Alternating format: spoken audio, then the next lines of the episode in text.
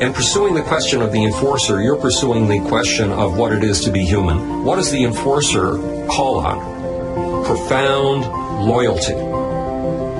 Loyalty so deep that he's willing to risk his own structure, his own body, his own bones, his own teeth, his own brain, on behalf of protecting people he deeply loves. The enforcer is the most ethical and moral member of the tribe because he is willing to undergo such incredible sacrifice.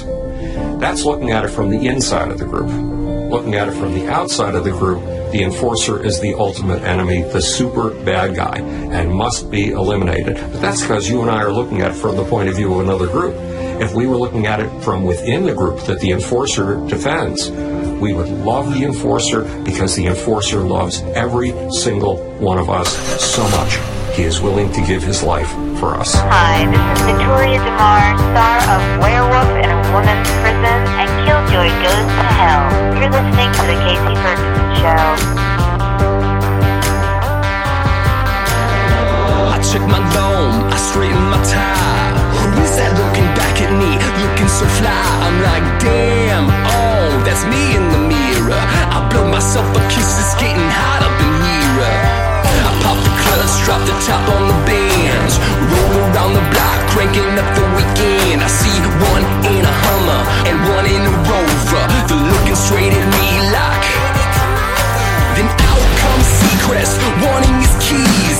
Yelling, cut the shit, kid, I got somewhere to be. I'm like, damn, oh, there goes the ladies. Daydreaming on my day job, and it's not my Mercedes. One day I'm gonna live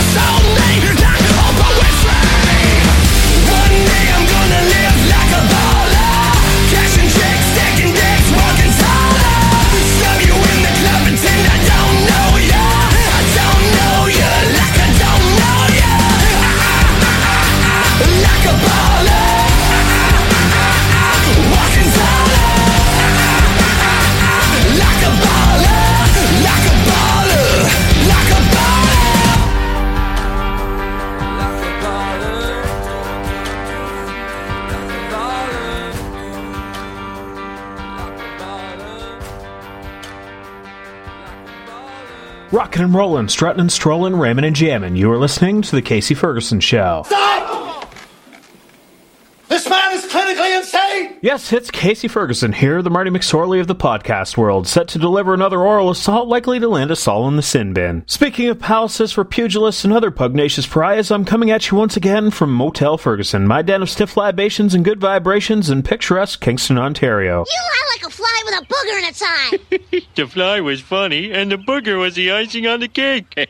well, as long as the picture is of drug addicts and poverty, it's picturesque, so technically I didn't lie to you. This town sucks. Nonetheless, I have a pulverizing program for you here on episode 42. Wilson was first to the punch there, kicking off the show with Like a Baller, and Rapscallions, the hits are gonna keep on coming. Michael Beinhorn, the illustrious producer behind platinum albums such as Soundgarden Superunknown, Marilyn Manson's Mechanical Animals, and Hole's Celebrity Skin, is on the program. Jason Smith, longest serving captain in the history of the NHL's Edmonton Oilers and the current head coach of the WHL's Kelowna Rockets, is on the program.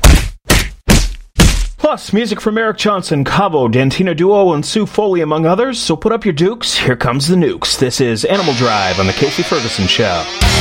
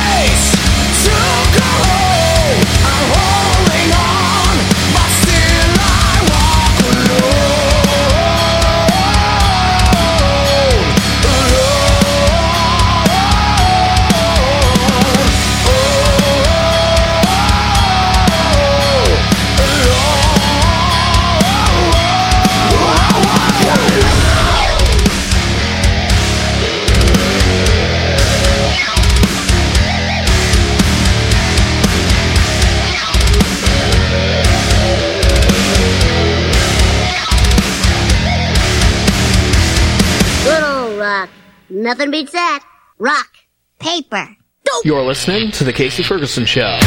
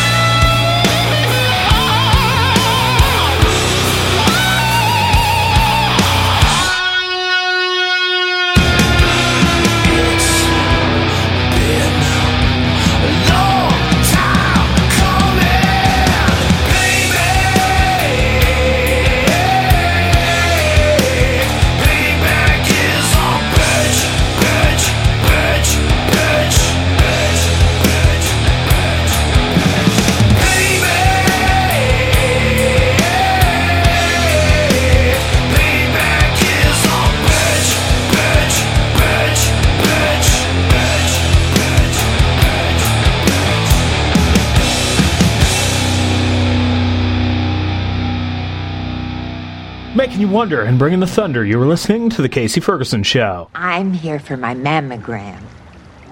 It's not the most pleasant procedure, but at my age, it's nice to get them handled once in a while. From the album Electrified, that was Blackwater Rising, Payback. Before that, you heard from Scarlet Riot with Warrior, and kicking off that trifecta of tasty tunage all the way from Croatia was Animal Drive, Tower of Lies. Well, well, cats, summer doesn't officially end until September 22nd, but for most people I know, once school's back in, that's pretty much it for the season. So, I hope you had a great summer and were able to beat the heat. I know there were certainly a few days here at Motel Ferguson that it was too hot to air drum, and that's pretty fucking hot. Look, I'm pretty enthusiastic about the air drums and air guitar and the like, but goddamn it, it got so fucking muggy around here. I just said, fuck it. I'll just sit still and listen so as not to have a fucking stroke.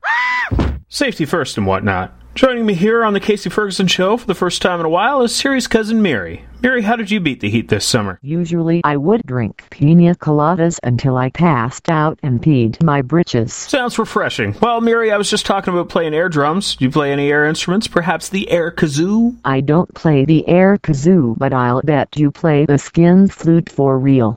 I do karaoke. Well, karaoke isn't quite the same thing, though sometimes you can't really call it singing either, I guess. I'm hooked on a feeling.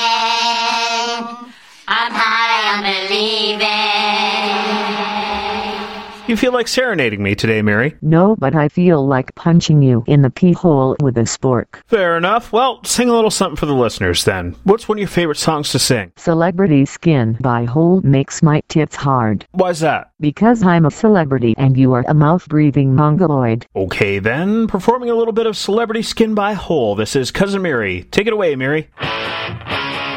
Oh, make me over. I'm all I want to be. The walking study. In demonology. Hey, so glad you could make it, yeah. Now you really made it, poop. So glad you could make it, now.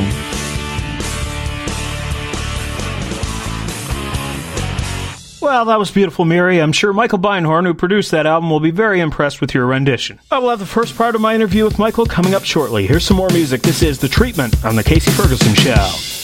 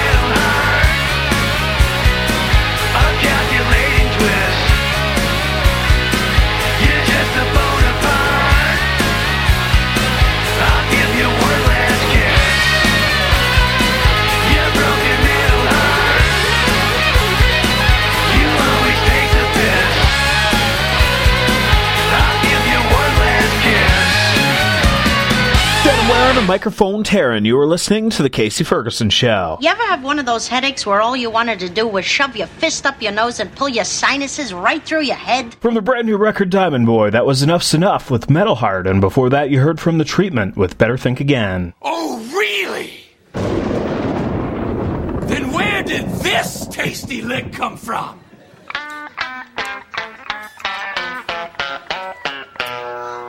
My first guest on this episode of The Kasey Ferguson Show is renowned producer Michael Beinhorn. Michael has produced everyone from Soundgarden and the Red Hot Chili Peppers to Aerosmith, Ozzy Osbourne, Hole, Marilyn Manson, Soul Asylum, and Social Distortion. He is also the author of Unlocking Creativity, a producer's guide to making music and art. Now, you'll hear in the opening of this interview that I make reference to my computer acting up. Not that you likely give a shit about my tech woes, but I figured some of you might wonder what the fuck I was talking about. For all three of you that have to know such things, I was away from my computer for a few minutes and the fucking thing decided to do an update. So I sat down a few minutes before I was set to talk with Michael and I can't use the fucker. Oh, fuck sticks. My notes are on the computer, and while I don't need notes to do a fucking interview, they're nice to have. So I called Michael and filled him in, told him I'd call him back in a couple of minutes when my computer was done with its fucking bullshit, and we had a great conversation. So that's why I'm griping at the start of the interview. That's the coolest fucking story I've ever heard in my entire life. That's insane. Is it- Can I hear it again? Do you have time? Anyhow, this is the first part of my interview with Michael Beinhorn on The Kasey Ferguson Show. All right, this is Kasey Ferguson, and you are listening to The Kasey Ferguson Show. Renowned producer Michael Beinhorn is on the phone. Michael, how goes it, mister? I'm hanging on in there. How are you? Oh, geez. Well, now that my computer's working all right, it's uh, everything is lovely here at Motel Ferguson. Motel Ferguson. Okay. That's awesome. It's my den of stiff libations and good vibrations. Okay, man. How's the weather out there in California? It's just it's hot. It's I- actually no, it's it's not as bad as it's been as it was like the past few weeks. It's it's cooling off. It's a mere 88 degrees. Oh, is that all? is that it? Come on now. I'm from Canada. And right now I'm jealous. We, last week it was it was 99, and I'm not even in the hot, hottest part of Los Angeles. Oh, um, man. I, I couldn't. This is it, it's the kind of weather where you walk you walk out of your car, you take a few steps, and all of a sudden you wonder why you're woozy, and you need to grab hold of something to stand on. Sure thing, giant beer. Yeah, it, it's super hot. Actually, last month I went someplace and it was 120 degrees. Jesus Christ. Yeah, that was the day actually that I took a few. Uh, ste- I walked a few steps, and I actually the question is more like, what am I doing this for? Why am I out and why am I walking? yeah. Where'd you go, Mordor? Like, what? Actually, an electronic supply store is a whole different story. Oh, oh Jesus. Anyhow, uh, you know, I got thinking about this, Michael. You know, when we uh, we got the interview set up, I, you know, just the fact that you were a visual artist before. Are you one of those guys that often hear things in terms of color? No, I don't. I, I know people who do, or at least who claim they do. um, well, I'll, I'll, take their word for it, but like, Well, some people are just full of shit. Yeah, well, um, in a word, yes. uh, but, but no, no. Actually, I, I do get a mental picture of of sounds, though. It's kind of hard to describe, but it's more of like black and white and gradations of like textures and stuff like that. I, I'm not sure how you would call it exactly. I don't think it's a synesthetic type experience the same way someone who sees colors and sounds. So I don't know. This is something different, I think. But yeah, I I, I, I guess it's similar in some way. But I certainly I actually do work off that to some extent when I'm honing an instrument sound. Right. Yeah. I mean, there's there's definitely a thought process there, and I, I think there are similarities. But I suppose the process really is just trying to keep that initial vision alive, right? Yes and no. To me, I, I always find that whatever vision I might have for a recording project or sound or whatnot, there's a certain amount of staying in sync with it, and there's a certain amount of being able to turn on a dime real fast when another variable comes into play that completely upends it, or even gives it a slight nudge in another direction. You know, I find that I I have a set idea or a set vision in mind, but you know, I, I think that if you become too enamored of it, like I find that I just I have to know when it's important to stick with that and to adhere to it, and when to just kind of let it go and allow something else to come in. Right. Well, just basically rolling with the punches, sort of thing, right? I could have summed it up real fast and put it like that, but like obviously you did a you did a, much better job than me. Well, that's got to be a first. I. Uh, it's probably the first time I've done a better job at anything than anyone, but but I'm happy. I'm happy it's happening now, Michael. I'm happy it's happening now. Well, you're, you you're, you are dealing with a sleep deprived man here. So, So you know, I should I shouldn't uh, I shouldn't let my head swell too much, is what you're telling me. well, no, I wasn't. Meaning like that. No, I'm just I'm just busting your balls. I know. I, I understand, and, and and you should as much as possible. oh, absolutely. Well, life's nothing but a laugh, right? That's true. That's true. Absolutely. Uh, Michael, I, I wanted to ask you about. I know that you collaborated very early on with Brian Eno, and I mean, what what do you take away from working with a guy like that? Well, it was uh, it was a interesting experience because like I had begun a lot of what I was doing. I mean, moving away, you know, from being mainly a visual artist and getting into electronics and synth and stuff like that because of listening to his records. Like, you know, I mean, the first record of his I bought was called Here Come the Warm Jets, which is his first solo record. I, I was like 13 and I put the thing on and it just absolutely warped me for good.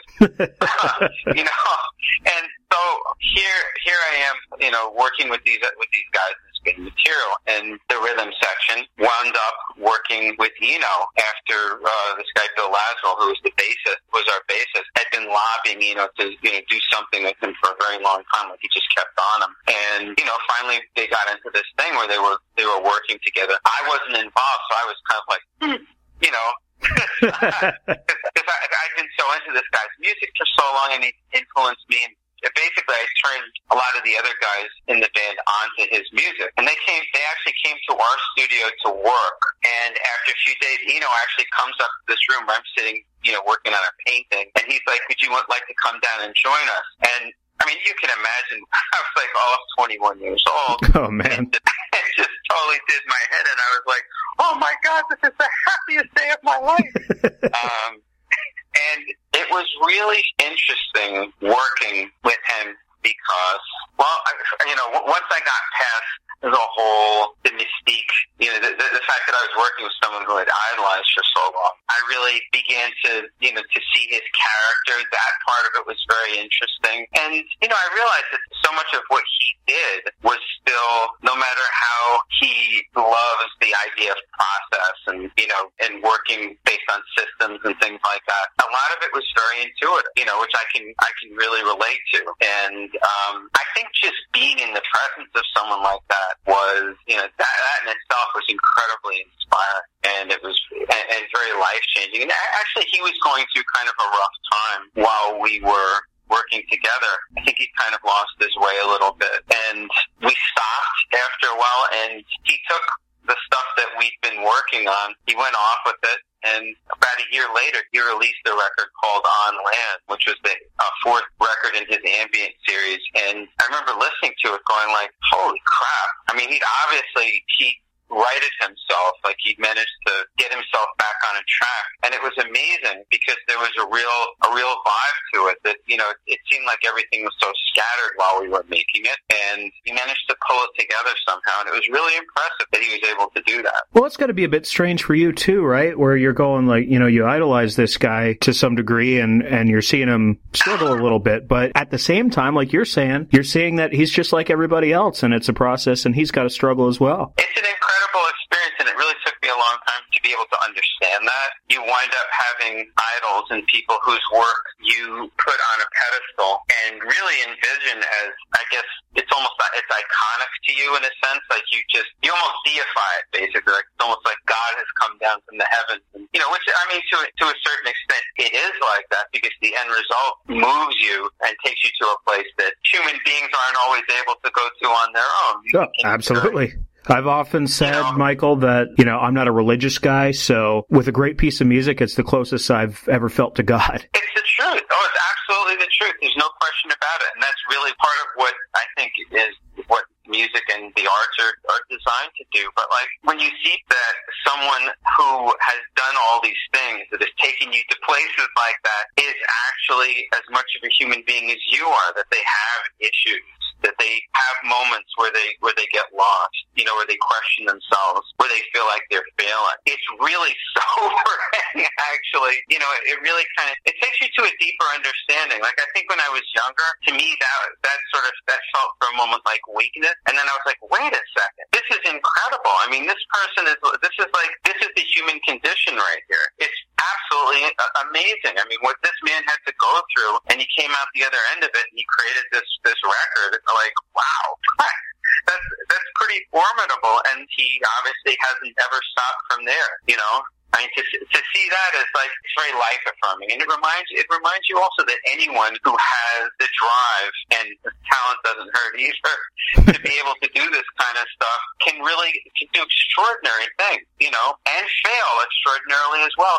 And that failure is actually one of the most important aspects of being creative, you know, not succeeding, at least in the terms that you consider success to be. That's important. It's important to have that experience and to you know, to experience the, the ego crushing part of that as well. Yeah, I would agree. I, I think that's when you build that character and really find out what you're made of, right? Yeah, and you also recognize what are missteps or what may have felt like missteps that are actually things that you really need to work on more and, and improve. You just, it, it, it helps you understand your process better and it helps you, it broadens your experience of life as well. Life can't be a nonstop series of success after success going from strength to strength. That's not the way it works you know, and you can't know what your idea of success is without having failed. That's a good point too. And I, I definitely want to later on get to what you're doing these days. You're helping musicians out a lot with pre-production and, and things like that. Of course, I want to touch on the book as Yeah. well. There's so much I want to talk to you about, man. You've done so many great records that I love that are very dear to my heart. So I guess I'm going to have to paint with broad strokes a little bit here, but you know, hopefully we get a chance to speak again down the road and we can get into the, the finer points of things. But I have to bring up Rockit, of course, working with Herbie Hancock and what that song went on to do. And just the, the video became iconic as well, which you didn't like initially, right? Really funny. Well, I mean, like when we made the song, and I guess this still this still probably happens with people today when they're working on music. I really had the song really came from such a conceptual place to begin with, as did the whole record, and I had it had this vision in my head of what it what it represented and what it meant. And when I saw that video, I mean, to me, this was like, well, I mean, most of the people who worked on it weren't, you know, a bunch of guys who'd been involved in like, you know, heavily involved in R and B and you know were black or anything like that. like they're just two white guys working with with Herbie. But to me, I saw it as an expression of of, of black culture and of the marriage of jazz rock with hip hop, and that to me there was there was a, deep, a deeper kind of uh, something very very powerful, something very emotionally powerful, and you know something of great significance and great like it, it was very I wouldn't say somber, but it was like deep, real deep, you know. And all of a sudden, this video comes out that's made by these quirky English guys, and it's got these like goofy dancing like robots in it, you know, that are and toothpaste shooting all over the place. And Herbie is reduced to like this, like this guy in a TV set, and, and I was like enraged. You're like fucking robots, really? well, I was like, this, is- this is supposed to be deep. It's, this is a real statement here, and these English guys come along and just completely, you know, like, you know. But of course, as, as the case is, you know, it, the, the thing takes off. Then all of a sudden, you're like, well, maybe, maybe that video isn't so bad after all. well, I could just see you sitting there going like, what the fuck's next? Ninjas? Like, Jesus. Well, I mean, I, I, I think I was just so self-righteous about the whole thing, you know, and of course I was like a little kid, so, you know, you're pompous and working with like this, this legendary keyboard genius, and you, you've come up with this fantastic piece of music, which, by the way, no one in, at its inception imagined would have the kind of effect that it did. And, you know, you see someone come in with their vision of it that is about 180 degrees diametrically opposed from what your idea was, you know. I mean, in my case, I was like pissed, but then all of a sudden the thing started to be successful. I was like, oh, it's okay. yeah, well, that's often the case, right? it doesn't always work like that, but in this case, it, you know, and I mean, in hindsight, I had to be pragmatic about it. Like, whether I liked that video or not, it's one of the primary reasons that people got to encounter the song in the first place. I mean, I, I am sure that if someone had come up with a video that was even remotely close to what my vision of the song might have been, and that wasn't going to happen anyway, but if they'd done that, I don't think anyone would have cared about it at all. You know, so that that video really helped helped move it along, and I I actually ran into one of the guys who directed it, Kevin Godley from 10cc, and I just I said thank you so much, which is a far cry from how I felt initially, but you know the video is fantastic. You know, it, it, really is, and I, I did come to appreciate it after a while, and it added it, it, it added an, uh, something that that I didn't see in the song, but could be obviously interpreted. There's almost like a slapstick element to it in a way. you know, which is kind of it, it, it's kind of amusing, but it helped bring the song to prominence. So I'm I'm eternally grateful. Dynamite! Michael, um, you've worked with several artists that were certainly high profile, but something that sort of occurred to me the other night, you know, some of these guys, as high profile as they were, or uh, even girls in, in some cases, they could be considered pretty divisive or, or polarizing. I mean, you know, Marilyn Manson and Ozzy, and to a lesser extent, you know, Hole, the Chili Peppers. Was that danger part of what attracted you to these projects, or was it something different with each of them? well, it's funny because I mean, with the Chili Peppers, that was kind of like when I got that record. That was the only record I'd been trying to get work for a very long time at that point, and I think that that, that was the only project that anyone like seriously offered. and I think, and it was offered to me specifically because their record company at the time, EMI, thought that they were so hopeless and unproducible and unmarketable, unmanageable, and non-commercial in any possible sense that, oh, let's just throw this guy a bone or something like that. Instead of dropping them, right? well, you know, it's funny because as I understood it, their manager had tried to get them off the label multiple times, and people at the record company disliked the band so much that they wouldn't release them, that they wanted to see them kind of die at EMI records, and it was kind of like it was sort of more of a vengeful thing. Fucking terrible. so I, I walked, I I really walked into a into kind of a minefield on that, you know. But at that point, my my desire to work was so great, and I actually did really feel that there was something there. That I was I was incredibly excited. I mean, there were there were a lot of things I didn't know about the project when I signed on that I found out later. But it's really funny how that how that one came up. A lot of other records, like the the artists that you're mentioning, I didn't purposely seek out artists that were divisive or or damaged or or whatever. But I somehow, because I'd worked with them, got this reputation for being a guy who works with artists who are, as we would politely say, difficult.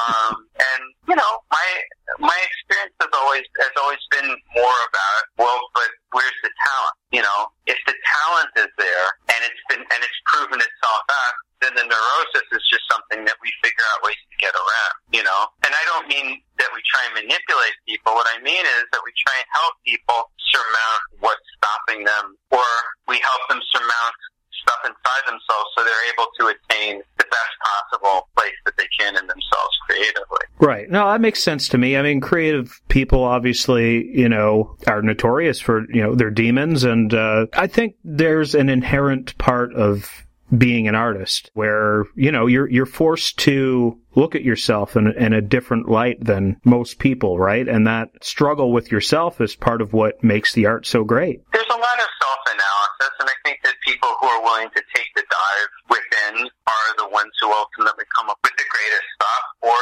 the people who, who are interested in analyzing their process, the process of how they get to their expressive place, like how they're expressing themselves. For some people, at any rate, it does require a lot of soul searching, a lot of introspection. To me, anyone who does that and is interested in, in, in who is an artist, again, is going to find great things to work with because that's an unending treasure trove of riches and uh, grist for the creative? No. Well, I, I mean, speaking of the the Chili Peppers, you know, you you were the one who encouraged them to explore their melodic side more, and I mean that really became the basis of what propelled them to stardom later on. And you know, by all accounts, they were pretty resistant to it initially. So, you know, and to be honest, I mean, I'm going to go on record here and say that had they not listened to you, I don't know that we'd be hearing them today, you know? So did they seem aware of the breakthrough that they made at the time? Well, if you're talking about Mother's Milk, which is what I assume you're, you're referring to, because that was definitely a very decided shift toward melody. Mm-hmm. My impression was is that by the time the record was done, they weren't very pleased with it, and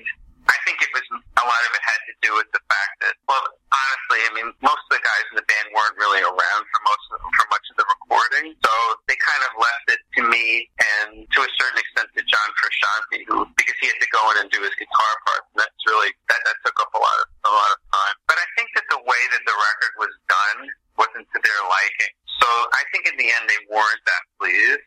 But, but the thing is, is that they had they'd already kind of begun this their march down this path because having John in the band completely altered the DNA of what the band actually was.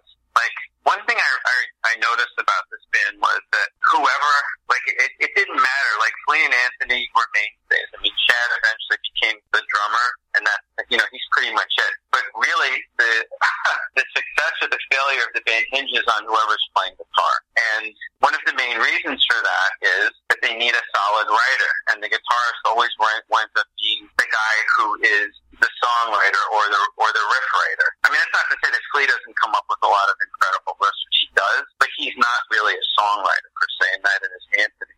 And with Hillel, you had someone who wrote really awesome riffs, but he wasn't a songwriter. You know, these are like jammy parts, and they sounded incredible for where the band were at when I first worked with them. But with John, you had someone who was actually trained, like he he could actually read music, which, as I'm sure you're aware, you know, in a, in a band in a rock band setting, that's kind of unusual. Yeah, yeah. Uh, it's like hieroglyphics to most guys. Yeah. It it really is. But this guy would he'd actually stay up until like you know eight or nine in the morning drinking coffee and working out like you know Stravinsky string parts and things like that. Like he understood structure, he understood music, and he could actually write songs. I mean, he was kind of a prodigy in that sense because he was so young when he joined the band and he contributed. He brought that song "Knock Me Down" in. And it was a real shift in a different direction. And that was, you know, when, when I heard that song, I was like, holy crap, this, you know, this is really going to change everything for these guys. I mean, he was a solid player and he actually could write mel- melodic parts, which is something that they never really had before. I mean, the most that they had up to that point was, you know, chants and things like that, which obviously, you know, they, they have their place and they're valid. And I mean, I, I love the first record I did with them, the Uplift Mofo Party Plan. You know, it's just a, a whole different beast though, you know, and it's, you know, it, yeah, definitely, it, it changed them completely. That was, but Mother's Milk was definitely the blueprint for where they went. Well, another record that you worked on that, as I understand it, was a bit of a difficult process. And I'm not going to go down the road. You know, I've, I've watched several interviews with you and everybody focuses on, you know, the stuff that happened with Hole. I'm not here to dig for dirt. I don't give a shit. If people want the tabloid stuff, they can go Oh, listen dude, to, I don't you know, some other show. But Whatever you want to ask is fine.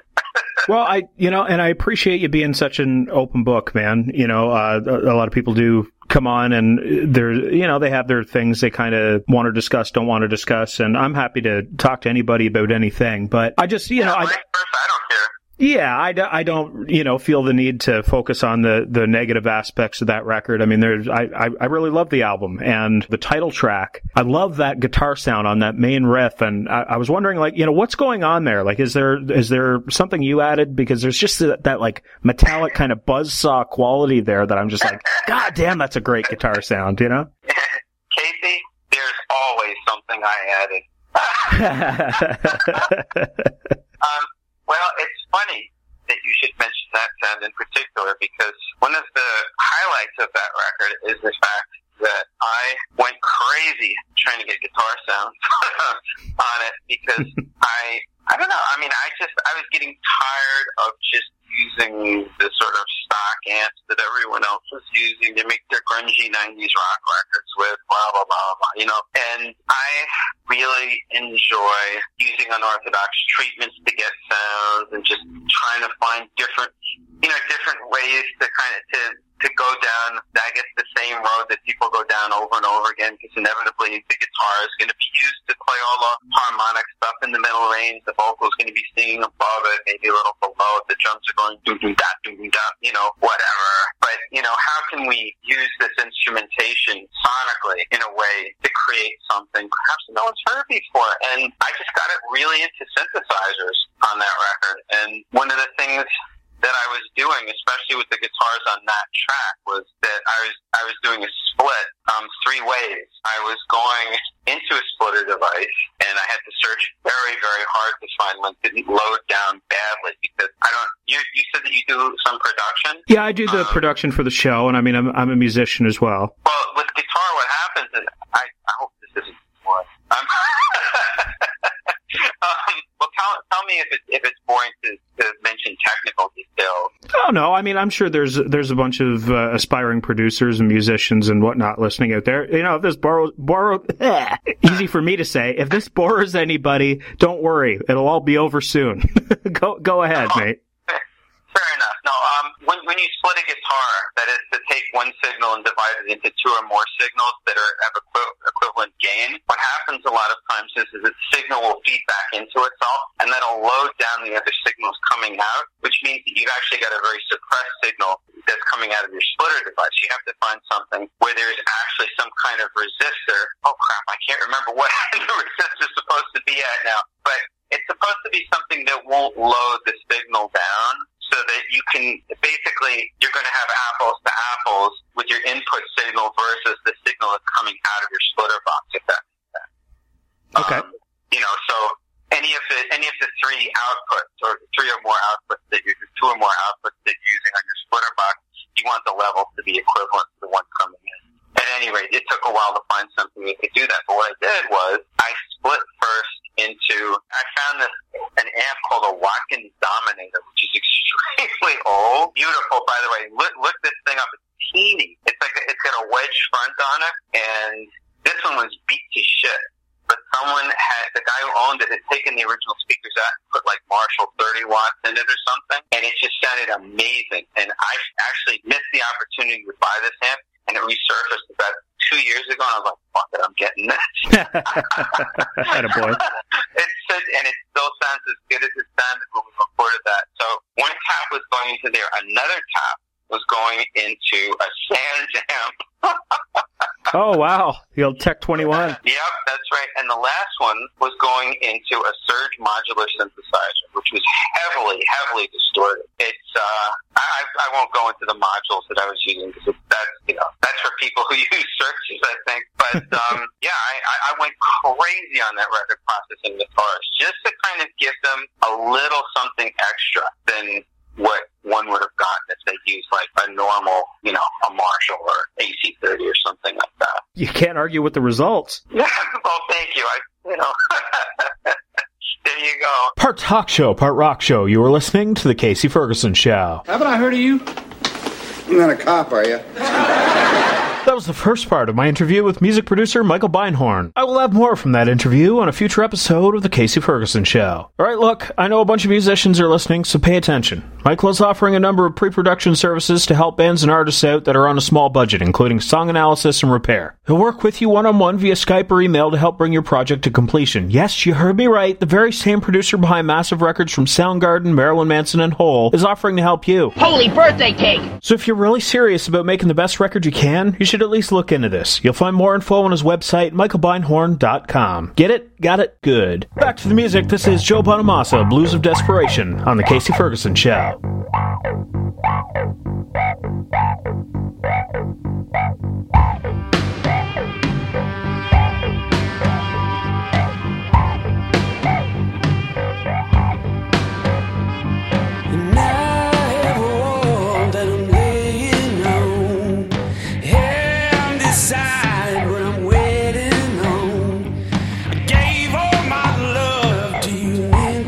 passion.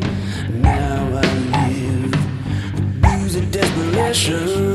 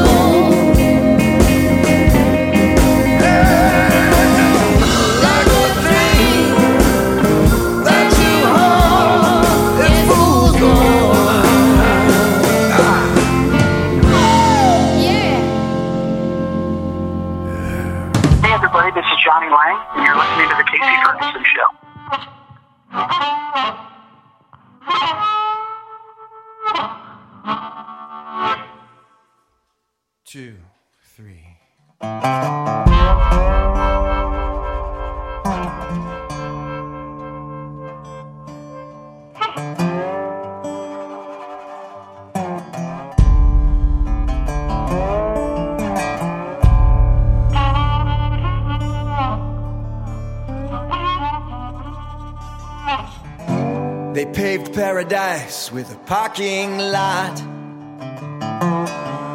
Put up big hotels, boutiques, and swinging hot spots.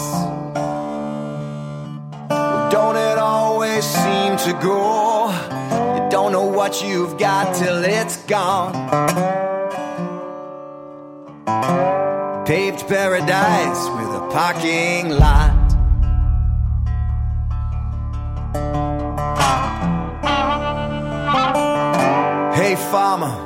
Put away your DDT now.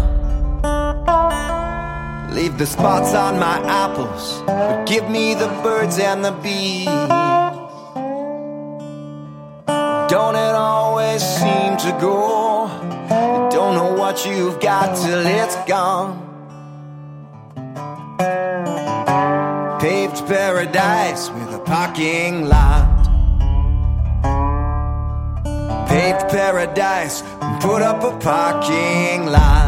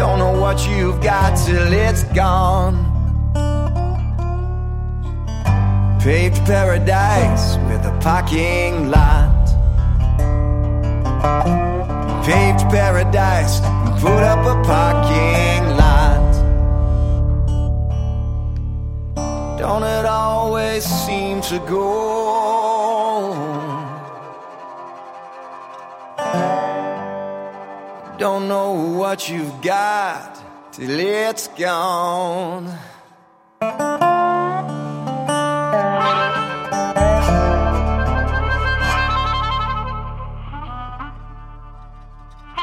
Too hot to handle and too cold to hold. You were listening to The Kasey Ferguson Show. Oh, this is most distressing. Brand new music from Les Stroud, aka Survivor Man, there, with his rendition of Joni Mitchell's Big Yellow Taxi. Sue Foley and Billy F. Gibbons before that with Fool's Gold, and at the top of the set was Joe Bonamassa with Blues of Desperation. Speaking of desperation, dig on this story I came across on August 20th via The Score. The headline reads Man has finger bitten off during brawl at golf course. A violent brawl broke out at a golf course in Plymouth, Mass on Friday, leading to one man having his finger bitten off. Oh, A call came in to 911 around 6:30 p.m. reporting that two men had gotten into a fight at Southers Marsh Golf Club, according to WCVB TV. When firefighters arrived on the scene, they discovered the victim's finger had been bitten off to his knuckle. Charlie bit me. The rest of the victim's finger was placed on ice and he was taken to a local hospital for treatment. A 47-year-old man was arrested and is facing a charge of mayhem. The report states that it's not clear if alcohol played a role in the incident. I'm all jacked up on. Look, I'm no fucking detective, but I'd say chances are alcohol played a role here. I mean, can you play golf sober? Is that a thing? Nonetheless, that is some Happy Gilmore shit right there. I think you've had enough. No? Now you've had enough.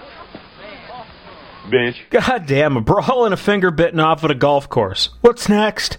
Well, I've compiled a short list to what I believe is next. It is as follows A punch up at a poetry reading, roundhouses at a recital, a bludgeoning at a book club, jousting at a Jehovah's Witness meeting, an ocular assault at an old age home, knuckle sandwiches at a nunnery, fisticuffs in the frozen food aisle, perhaps an asthma attack at an Anne Murray concert, a castration at a cricket match, sodomy at a Scrabble tournament, a caning at a cannery, disembowelment at a dog park, a stick up at a hold down, bifurcation at a Boy Scout meeting, maybe a sword fight at ladies' night, leg loss at ring toss, a cat fight in Catmandu, impalement on a porno set, hit and run at the gas and go. How about a beat down at basket weaving, whipping ass at a wine tasting, karate chop at the butcher shop, dust up at the antique store, a beheading at a bar mitzvah, a crucifixion at CrossFit, and finally, a chokeout at check-in. Of course, that's just the short list. Let's talk more rock. This is Lavisher Daymare on the Kasey Ferguson Show.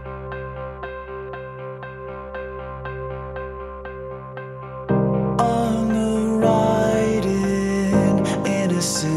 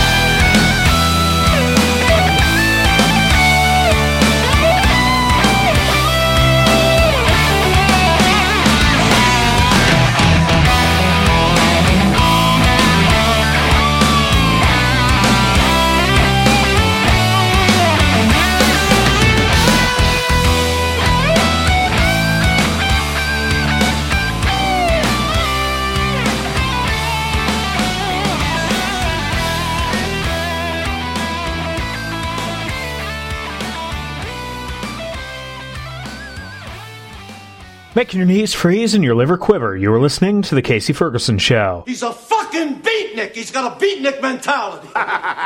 well, maybe that's what we need is a beatnik. That was Bumblefoot Higher, and before that you heard from Lavisher. The track is called Daymare. Well, well, cats, if you live anywhere near the Kingston, Ontario area where this podcast is based, you may very well be interested in knowing that the Kingston Rib Fest and Craft Beer Show is coming back to town. The festival takes place September 7th, 8th, and 9th. That's a Friday, Saturday, and Sunday, of course, at the Kingston Memorial Center. Over 50 different beers will be available for sampling in addition to some ciders. There will also be live entertainment, food trucks, and non-alcoholic drinks. Admission is free. To sample beer, you must purchase a wristband for $6, which includes a complimentary souvenir sample glass. The wristband can be used all weekend, and each 5-ounce sample costs $2. For more information, check out kingstonribandbeerfest.com. I will be covering the festival as I have every year it's run, so you can look forward to some interviews from the event on future episodes of The Kasey Ferguson Show. For now, I have my final interview from last year's festival. This is my conversation with Trevor LaHoo of Kingston-based Skeleton Park Brewery on The Kasey Ferguson Show. Beer, beer, beer, bubba, beer, beer, beer. All right, rocking and rolling, strutting and strolling, ramming and jamming. Kasey Ferguson from the Kasey Ferguson Show, live on location here at the Kingston Rib Fest and Craft Beer Show, the fifth annual Kingston Rib Fest and Craft Beer Show. I'm joined once again. Uh, I guess that was on uh, last year's podcast when I was covering this very event. Uh, Mr. Trevor LaHoo, is it? You got it. What's shaking, Kasey? Yeah, La, La, LaHoo. How you doing, my man? I'm, I'm doing well, brother. How's uh, things been going since last year? Uh, things have been moving along quite lovely, actually. Uh, it's been quite an interesting process of uh, you know starting up this business. This is basically uh, the last time we talked. Uh, I was basically in startup mode, and uh, now we've really got our uh, toes dug into the sand, and we're moving forward. Uh, and yeah, no, things are going really well, and you know, slowly but surely making our mark. Well, what's uh, what's this new brew that I'm drinking here? All right, so this beer, uh, again, is part of our heritage series. Uh, this recipe probably dates back to about 150 years ago. I'm using uh, uh, a type of hop in here that was brought over by the uh, the Royal Loy- Loyalists, you know, roughly back in the day. They basically were bringing over some um, some ingredients that they were planting here and using locally in, in, in southern Ontario. And it turns out that this specific hop here, uh, a farmer kind of found it in his back field. Uh, and there was some people who uh, tried to identify it, and they identified it coming from uh, uh, northern England. It could be a, a version of Fuggles, uh, and it's been Fuggles. Yeah, that's the type of hop that we used. Yeah, but anyways, uh, it's cool. It's uh, you know we're lo- using uh, starting to use local ingredients, uh, and we're starting to use some uh, traditional ingredients that were used back in the day. So uh, that's all what I'm all about is uh, you know recreating these old recipes, and uh, and that's what this one's all about too. Well, a pretty serendipitous find. Absolutely, yeah. No, it was a lot of fun, and uh, yeah, even the hop itself, they're calling it the Wild Loyalist, is the name of the hop. So as long as it's wild, baby. true enough. True enough. Well, um, I think I'm gonna have to give this the day in court here. Oh yes, that's what I'm talking about, folks. I joined Alcoholics Anonymous, you know. Yeah, I still drink. I use a different name. That's all.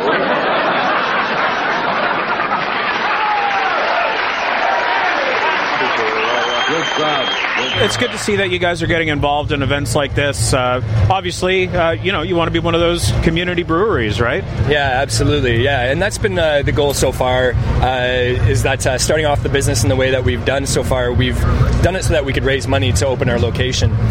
So brewing out of Toronto and distributing to Kingston and doing all this stuff, but having head office here in Kingston.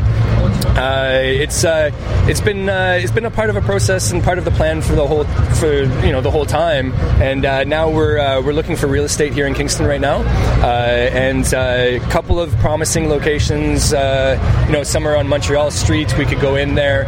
Uh, one that's showing some interesting hope uh, promise right now. Sorry, it's uh, right across from the woolen mill. Actually, uh, there's a building that we could get there that seems quite uh, suited for a brewery. So, uh, anyways, uh, it's uh, it's going to be interesting to figure out where we're going to plant this, but uh, we're um, only a, a few months away. So, yeah, when uh, when we open up our front doors, uh, you'll have to come pay us a visit. Hey, man, that's a deal. You're getting me out of there is going to be the problem. Yeah, yeah, yeah. We'll make sure we won't kick you out too fast. there we go. I'm, I'm like a stray dog. You feed me once, man. Yeah, exactly.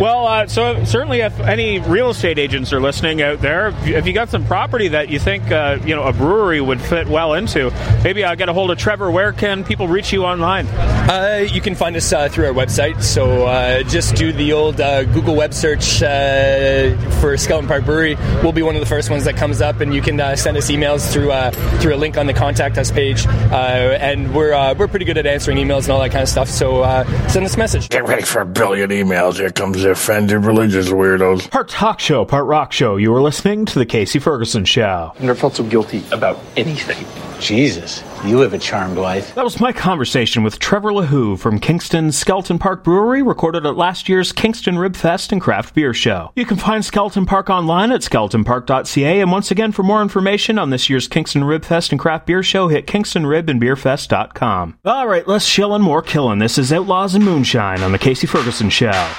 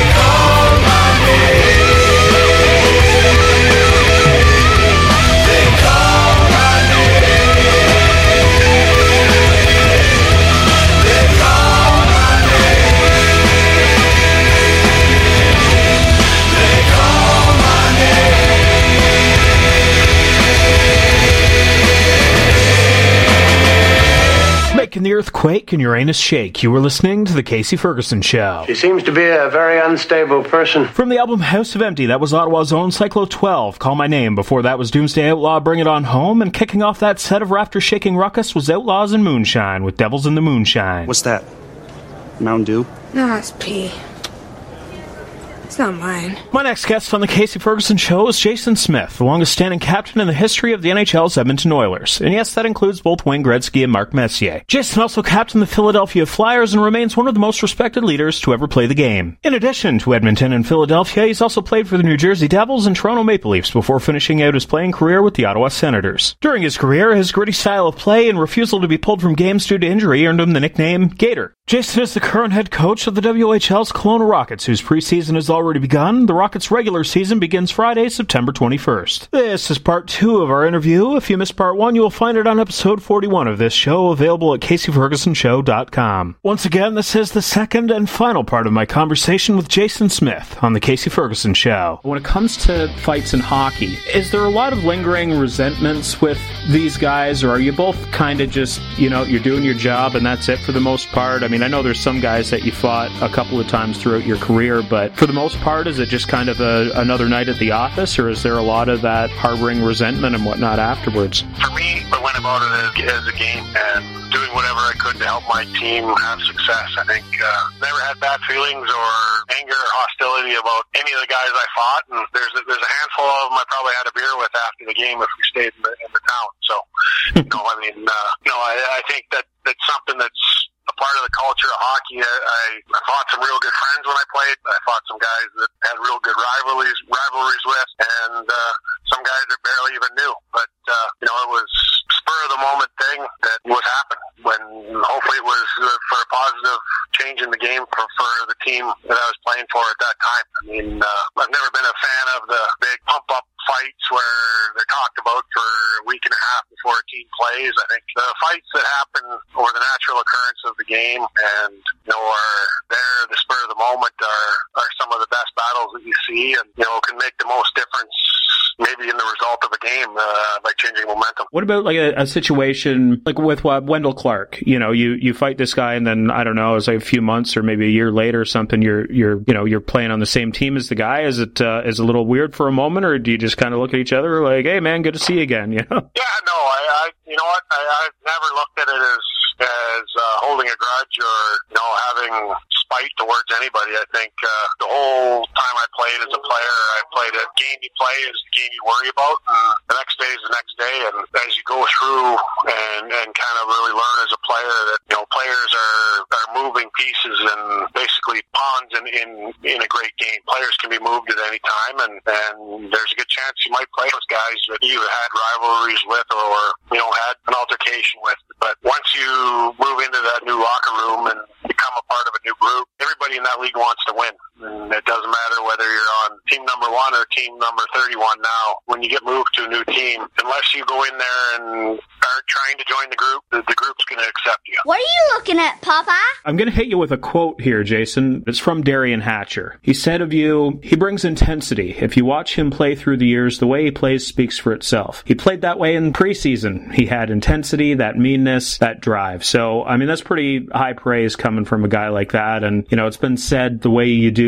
one thing is the way you do everything. So I guess my question is, you know, and I don't want to compare myself to you, but I'm just, I'm not a guy who relaxes well. You know, I'm very driven sort of guy. So are you able to relax, you know, at this point? I mean, you, you just went out on vacation, but are you finding maybe now more so that you're not playing, you're able to do that a little more? Like, were you, were you always able to take a little bit of time to yourself and just chill out? Oh yeah, I think I think that was one of the things that allowed me to be the way I was when I played. I think uh, I met my wife and we had our girls when we were both very young, and uh, you know it kind of gave me an opportunity when I was away from the rink. I had an opportunity to, to really you know hang out with my wife and, and my daughters and, and just spend some time you know being a dad. Like I, I very rarely napped when I was a player at home. I put cartoons on and lay in bed with my girls and just kind of watch and lay on the couch and let them watch uh, anything from Lion King to The Little Mermaid and, and all that kind of stuff and just kind of you know found a relaxing place and and uh, just kind of amp myself up that way. I think the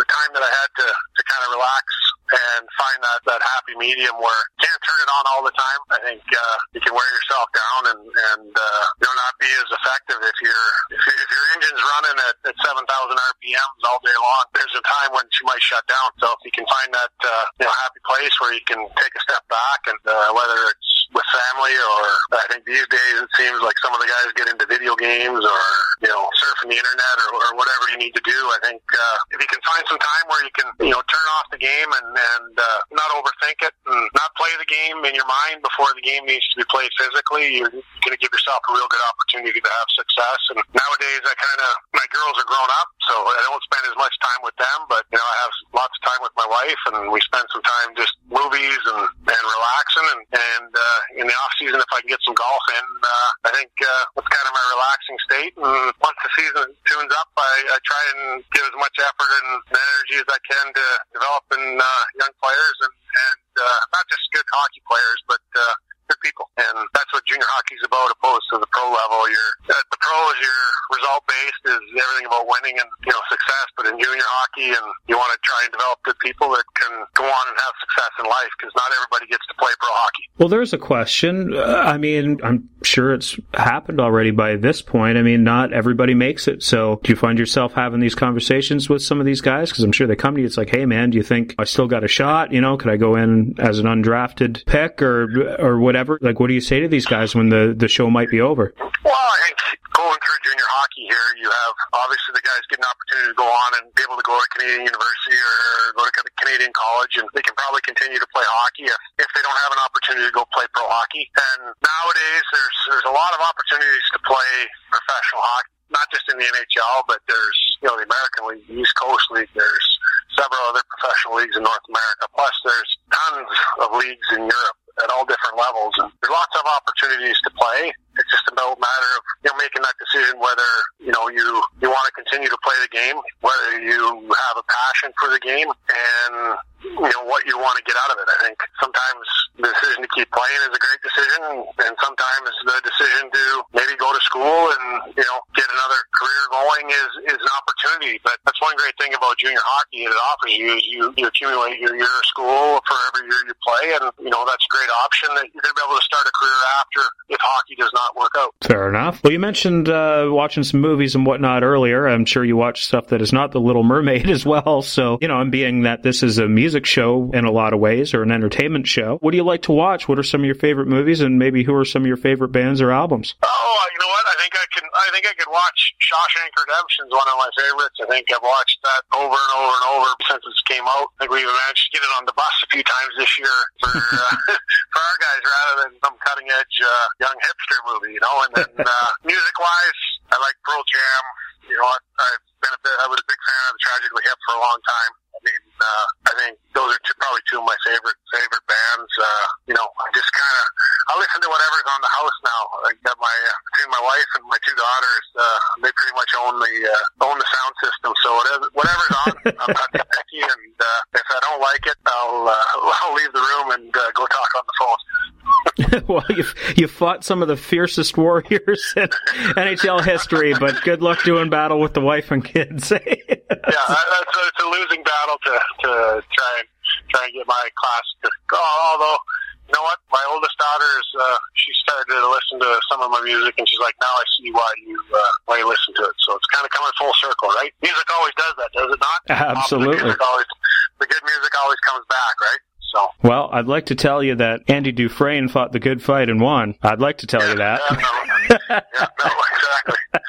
won, the, won, won, the, won the battle, I guess, didn't he? The right way. There you go. Yeah, well, it's a that's a good one for the road, man. Definitely, I watched that a few times touring around as a musician myself. Because hey, man, it's long. It pretty much, you know, a lot of trips. By the the time you're done that movie, you're uh, you're ready to roll wherever you're at. So yeah, no, it's long. It's long, and it's uh, kills a couple hours. Well, probably about three by the time you go through the credits and watch it and then talk about it a little bit. It's uh, it's three solid hours of entertainment, and uh, definitely one of the favorite movies uh, watched along the way. That's for sure. Well, and as far as you know, Stephen King adaptions and stuff, people didn't realize that he was behind that. But uh, you know, you're probably going to have a, a better time watching that on the road than uh, you know, The Green Mile or something else that's you know Stephen King's non horror work. Because uh, that one you might get a little sad. You know, Mister uh, Mister Jangles there. The Yeah, Bojangles. Yeah. yeah no, I mean, uh, I mean, uh, to be honest, over the last two years, I think might have watched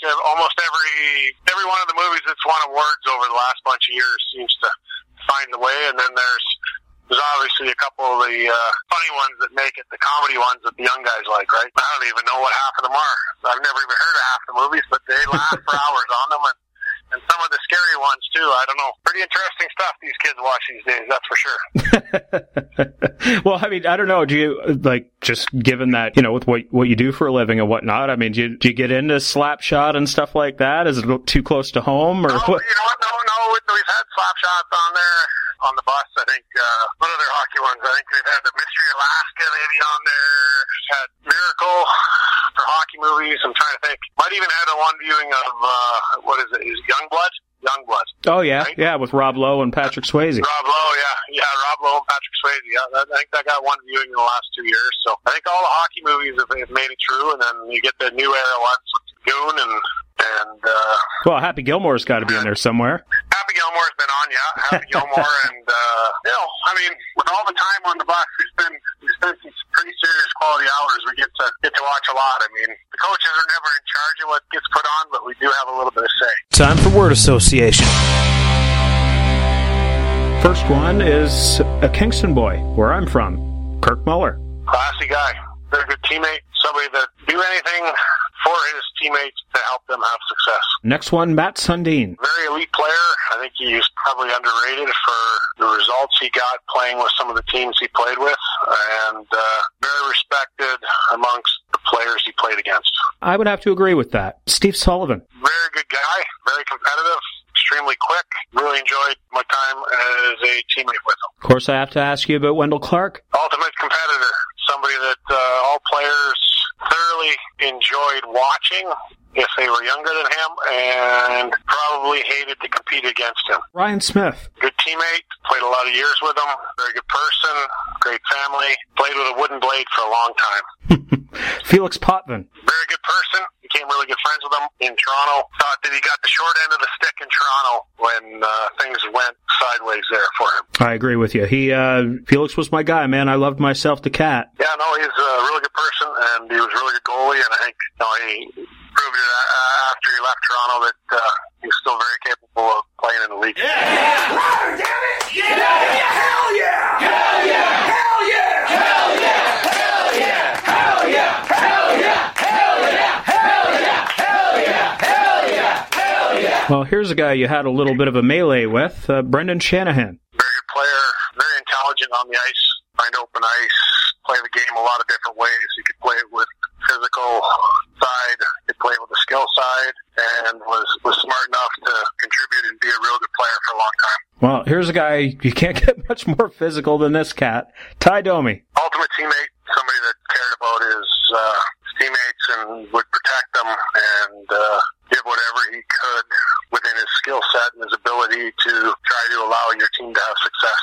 Mathieu Schneider. Very skilled puck moving defenseman, kind of ahead of his, a little bit ahead of his time in in the way the game has changed. I think uh, somebody that was very underrated for for what he brought to the game and his ability to move the puck, shoot the puck, control collar play, and uh, just a smart player. Alyn McCauley. Traded with him from the New Jersey Devils to Toronto. Career obviously ended up short due to injury, but uh, was a really good player, quality person, having success uh, staying in the game by being a part of it a different way, and uh, would have really liked to see him play longer if he uh, didn't uh, end up not playing due to injury. Well, here's another guy who got uh, kind of cut short with, with an injury, and you played together on Team Canada, Paul Kariya. Elite talent, fast, smart, could understand the game, make adjustments in the game as quick as anybody. Really would have been uh, neat to see how well and how much success he had. Uh, he was able to continue playing. Very intelligent, smart hockey player. That uh, too bad uh, career was cut short. All right, well, I'll hit you with just a quick couple more here, and uh, I'll let you get back to your day. Chris Pronger, because he was also on that Team Canada with you. Maybe the most efficient, smart, detailed player that I was lucky enough to play with in the World Juniors as well as one year there in Edmonton. For a player that could play 30 plus minutes a night, he knew the game, could see the game, could play it uh, any way that the game needed to be played, whether played, whether it was physical, whether it was skilled. He he could do it all, and uh, he's uh, got a great passion for the game, and uh, it's good to see him back in the game, working in Florida, part of their management team. Now, here's a guy you had an absolute war with, Mark Tinordi. Very good player. Don't know him personally. Uh, everything I knew about him as a as somebody that competed against him is he was an ultimate teammate, very competitive guy, would leave it all on the table every game that he played and did whatever it took for his team to have success. He would put it out there. Was somebody that was respected by every player that he played against. Last one, Keith Tkachuk. Uh, Walt Tkachuk, very gifted offensive talent, uh, very big man who was strong, physical, and could also skate. I think uh, in, uh, at that time in, in the league, he would have been one of your ultimate power forwards. He had great, great mitts, great stick, and could play the game as physical as needed to be played, and was a very good teammate. You know it, mister. Well, listen, Jason, you're the uh, the first hockey players had the balls to come on the Kasey Ferguson show, and uh, I really appreciate you taking the time to speak with me today. And you've you've been so generous with your time. So I I hope you'll come back, man. This was uh, it was a lot of fun talking to you, and I hope we can do it again down the road. For sure. No, it was all. It was great. Uh, it was a pleasure talking to you, and thanks again. Part talk show, part rock show. You are listening to the Kasey Ferguson show. If this gets out, the next words you say will be muffled by your own butt. That was the second and final part of my conversation with former NHL captain and current head coach of the Kelowna Rockets, Jason Smith. The Rockets' first preseason game is August 31st, and their 2018 regular season begins Friday, September 21st. Season tickets are on sale now. For a full schedule and all things Rockets, head to KelownaRockets.com. This next song comes courtesy of Gananoque's Dantina Duo. The story behind the song, as I understand it, is this. The duo, like many artists, were having some trouble getting the local commercial stations to play their songs on the radio. They figured since these corporate cockchuggers won't play the material they work so hard on, that they'd send them a song they knew these weak-kneed wholesale whores definitely wouldn't play. But I would. So, on special dedication to the ineffectual idiots running some of these pathetic excuses for radio stations, here's a message from the Dantina Duo on The Kasey Ferguson Show. You're tuned to radio 102.222 with your host Dick McSlongoski. We are the station that plays the craziest crap in the nation, and from 1985, Dan and the Foreign Agents with their one-hit wonder, "Dancing in America." All right, folks, we've got some special guests in our studio today. We have Tina and Dan from the Dan Tina Duo. How are you guys doing? Slick. Great to have you back. Anyway, you guys got a brand new track. We're going to spin it today. We're not going to reveal the name, man. We're just going to let it slip. We're going to let it slide. We're going to rock and roll like we always do. Ultra At the end, you guys call in and let us know what you think of this song. We'll let you interview the band. This time, it's called Concept. Anyways, without wasting any more time, let's get this thing on the airwaves. The Dan Tina Duo.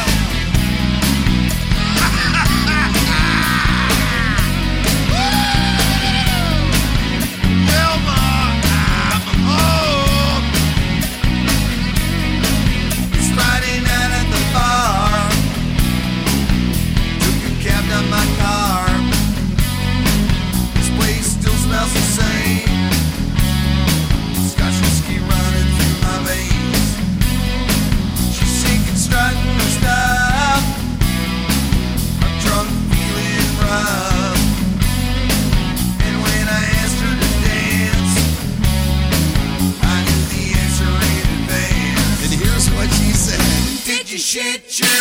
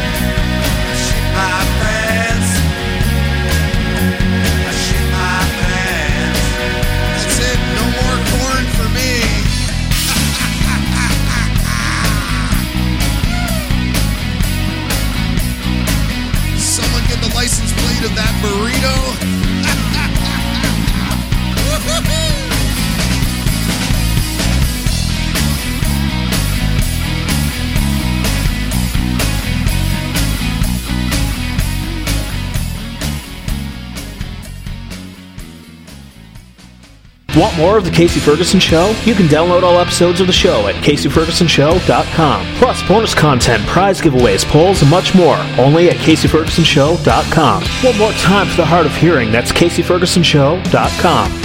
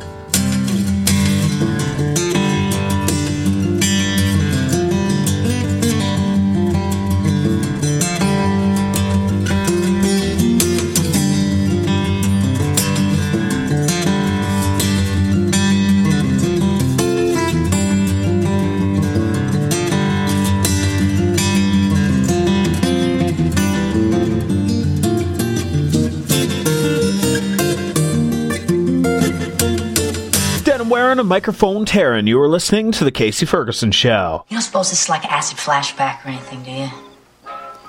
I never took acid. Well, maybe it will someday. It's like a flash forward. From the EJ album, that was Eric Johnson with his rendition of the Simon and Garfunkel classic Mrs. Robinson, and before that was Gannon Gananoque's own Dantina Duo with a classic of their own. Shit your pants. Don't mind if I do. Did you just cut the cheese? Sounded like it came from outside. What are you, some kind of butt ventriloquist? Yeah. that would be cool. Well, Wildcats, I think it's time for me to pull the pin and crack a couple Red Fox ales, courtesy of McKinnon Brothers Brewing, the official beer of the Kasey Ferguson Show. Beer? How did you know? The next episode of this show is going to be my annual Halloween special, which I always look very much forward to, so look for that in early October along with a brand new edition of The Haunted House of Rock. Can I get a fucking amen? Yes, you heard it here first. I'm returning to the airwaves at 92.1 FM for one episode only, so keep an eye out for that as well. With any luck, Doug McFly will join me for at least one of those shows. I guess we'll have to see how therapy goes. Doug ate our last therapist, so it's been kind of hard to find a new one. Word of a man eating fly and his jilted spaz of a former roommate tends to travel, so we'll see how that shakes out. I'd like to thank my guests, Michael Beinhorn and Jason Smith. Thank you to the bands and the reps for sending me some kick ass tracks. Thank you to my sponsors, and of course, thank you for listening. Cabo will play us out with a tune called On Your Own. Remember, you can preach a better sermon with your life than with your lips. Until next time, this is Kasey Ferguson, over and out.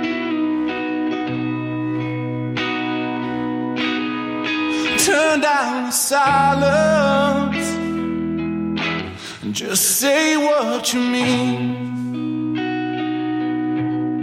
Some words, when spoken, are just fall in between. And now that you're leaving, well, it's calling me home. You say that's a feeling that nobody knows.